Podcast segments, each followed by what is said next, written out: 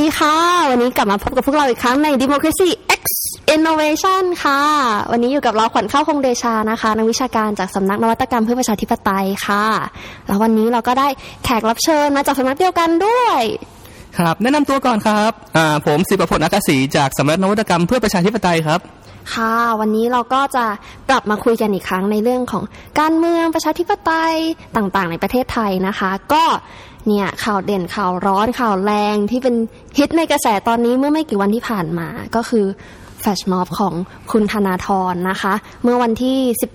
14 เนาะครับผมใช่ที่เอ่อ Skywalk Skywalk ใช่ค่ะ ก็ตรงกับแฮชแท็กหนังกำลังเข้าเลยหลาย ๆ คนก็น่าจะพอรู้กันอยู่ Star Wars ครับใว่าแฮชแท็กเป็น the rise of skywalker มาเลยเนาะเพลงขึ้นเลยตืดตืดตืดตืดตืดตืดตืดค่ะก็เรียกว่าการเมืองไทยเราก็มีแฮชแท็กมีอะไรที่น่าตื่นเต้นให้ติดตามกันตลอดนะคะ ซึ่งแฟชม็อบอันนี้เนี่ยก็เรียกว่าเป็นการชุมนุมการออกมาแสดงจุดยืนทางการเมือง การแสดงออกของผู้คนที่เรียกว่า ใหญ่พอสมควรในช่วง5ปี4-5ปีที่ผ่านมาที่เราไม่มีการเคลื่อนไหวอะไรแบบนี้กันเท่าไหร่เลยเนาะอืมก็เนี่ยค่ะแบบอืมในกระแสข่าวไม่ว่าจะเป็นโซเชียลมีเดียผู้คนธรรมดาทั่วไปก็ต่างให้ความสนใจเรียกว่าทุกคนเพ่งเล็งมอง จับตามองนั่งดูไลฟ์สดกันเลยใช่ไหมใช่ ทั้ง comment ทั้งการแฮชแท็กอะไรเงี้ยมากันอย่างต่อเนื่องจากทวิตเตอร์ซึ่งตรงเนี้ยเราก็จะเห็นได้ว่าไอ้กระแสทวิตเตอร์เนี่ย ก่อนหน้านี้มันโดนหยามมาตลอดว่าอ้าวพวกเด็กเกรียนคีย์บอร์ดคุณเก่งแค่ในทวิตเตอร์ไหนออกมาให้ดูหน่อยสิอะไรเงี้ย แล้วทีเนี้ยพอเราก็เห็นว่า พอมีการจุดกระแสที่สกายวอล์กก็จัดแฟนม็อบกัน พอชวนไปปุ๊บ กลายเป็นว่าคนมาเยอะเกินคาด จนกลายเป็นว่าอ้าวพวกเขาอันนี้ไม่ได้เก่งแค่ในคีย์บอร์ดนี่เขาก็มีตัวตนอยู่จริง ใช่ค่ะก็เหมือนที่ภาพที่แชร์ในโซเชียลมีเดียเนาะที่เราเห็นกันมีป้ายเวลาเขาประท้วงเขาก็จะเอาป้าย แล้วก็เขียนคำคมเขียนต่างๆ ที่เป็นจุดน่าสนใจก็เขียนว่า I'm from social media แปลตรงๆตัวก็คืออะฉันมาจากโซเชียลมีเดียใช่ครับ หรืออย่างเนี้ยอ่ามันมีคนชูป้ายในคำว่าใช่เนี่ยครับ ซึ่งมันเป็นมีมในอินเทอร์เน็ตครับ ที่เขาใช้กันอย่างแพร่หเล่นกับกลาระยแสเนาะใช่ ซึ่งการที่คนมาชูป้ายเนี่ยแสดงว่าอ้าวเขาก็ปกติเขาก็อยู่ในอินเทอร์เน็ตไง แต่เขามีโอกาสเขาก็สามารถออกมาแสดงตัวได้เช่นกัน ใช่ค่ะก็เป็นการแสดงให้เห็นใหม่ ๆ ว่าอะการเมืองเนี่ยพอเข้าไปในอินเทอร์เน็ตแล้วอะก็ไม่ใช่แค่อยู่ในอินเทอร์เน็ต แต่ก็ใช่สามารถกลับออกมาข้างนอกได้เหมือนกัน เนี่ยค่ะ พอพูดถึงเรื่องการออกมาชุมนุมการออกมาอะไรเงี้ยเนี่ยมันไม่ใช่แค่เรื่องของประเทศไทยอย่างเดียวหลายคนจะแบบโอ๊ยออกมาทำไมเศรษฐกิจโลกกำลังไม่ดีนู่นนี่นั่น แต่ก็คือในห่วงปีที่ผ่านมาเนี่ย เราจะเห็นการประท้วงการออกมาชุมนุมการแสดงจุดยืนทางการเมืองที่เยอะแยะมาก ไม่ว่าจะเป็นที่อะ WhatsApp tag ที่เลบานอนอืมอิรักอิหร่านในเรื่องของเออการขึ้นภาษีน้ำมันหรืออื่นๆ หรือแม้แต่การเอ่อ school strike for environment ที่น้องเกรตาก็ได้ออกมาลงลงค์ช่วยโลกให้โอ้โห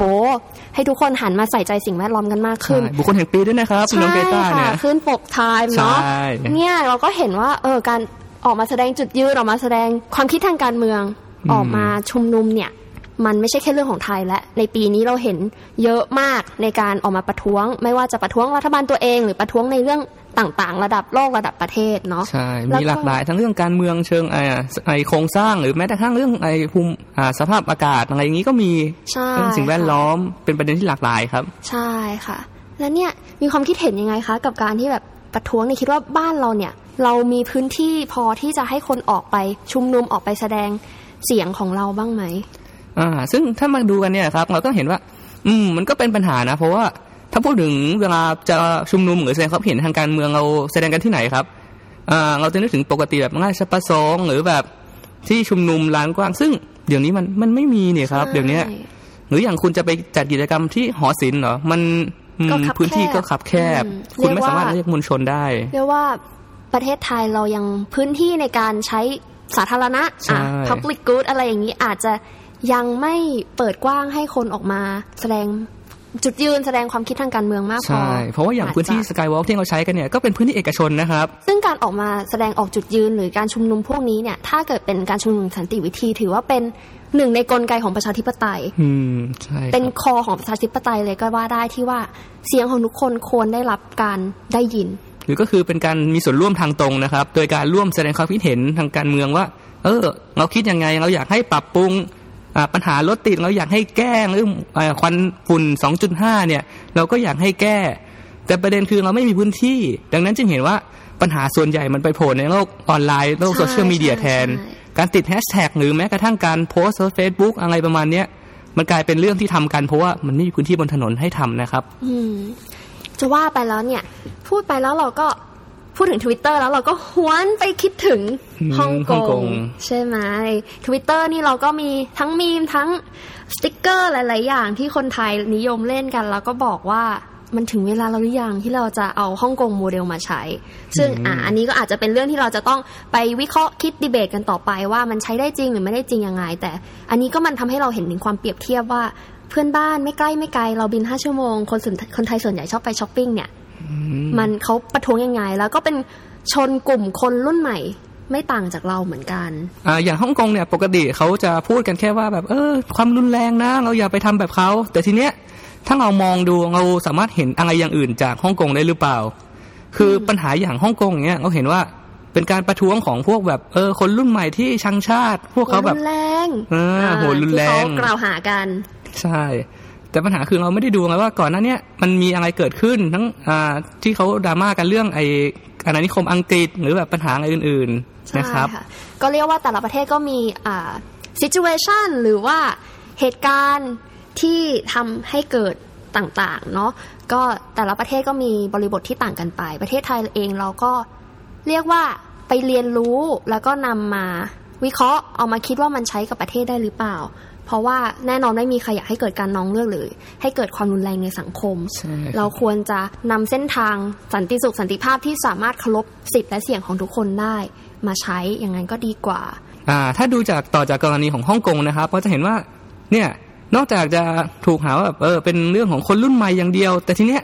ถามว่าแค่คนรุ่นใหม่อะเพียงพอต่อการออกมาจุดประเด็นออกมาเรียกร้องอะไรหรือเปล่า เพราะว่าอืมด้วยจำนวนที่มากขนาดนั้นอะผมว่าแค่คนรุ่นใหม่อย่างเดียวไม่พอครับ ตัว boomer เองที่ถูกเด็กหาว่าแบบเป็นปัญหา OK boomer ซึ่งจริง ๆ แล้วเนี้ย